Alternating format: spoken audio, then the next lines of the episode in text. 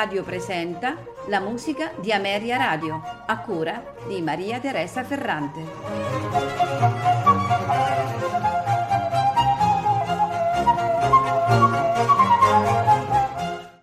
Buonasera e benvenuti alla musica di Ameria Radio.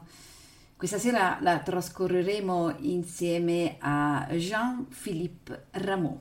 Nacque a Digione dove fu battezzato il 25 settembre del 1685.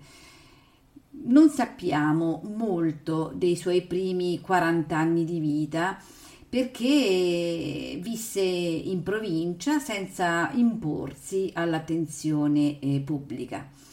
Eh, si, diciamo che Rameau si dedicò interamente eh, alla musica sol, soltanto a partire dal 1701, anno eh, nel quale compì un viaggio in Italia soggiornando a Milano.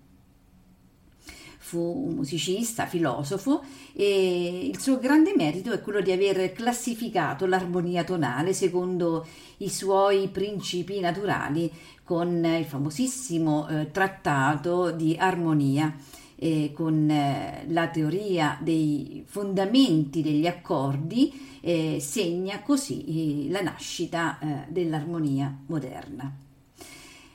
L'ambiente parigino ehm, all'inizio ehm, gli è stato un po' ostile e eh, si accolse favorevolmente la pubblicazione del 1722 del suo trattato di armonia, ma mh, mm, l'apprezzamento ehm, di cui egli era oggetto continuava ad essere limitato al campo teorico.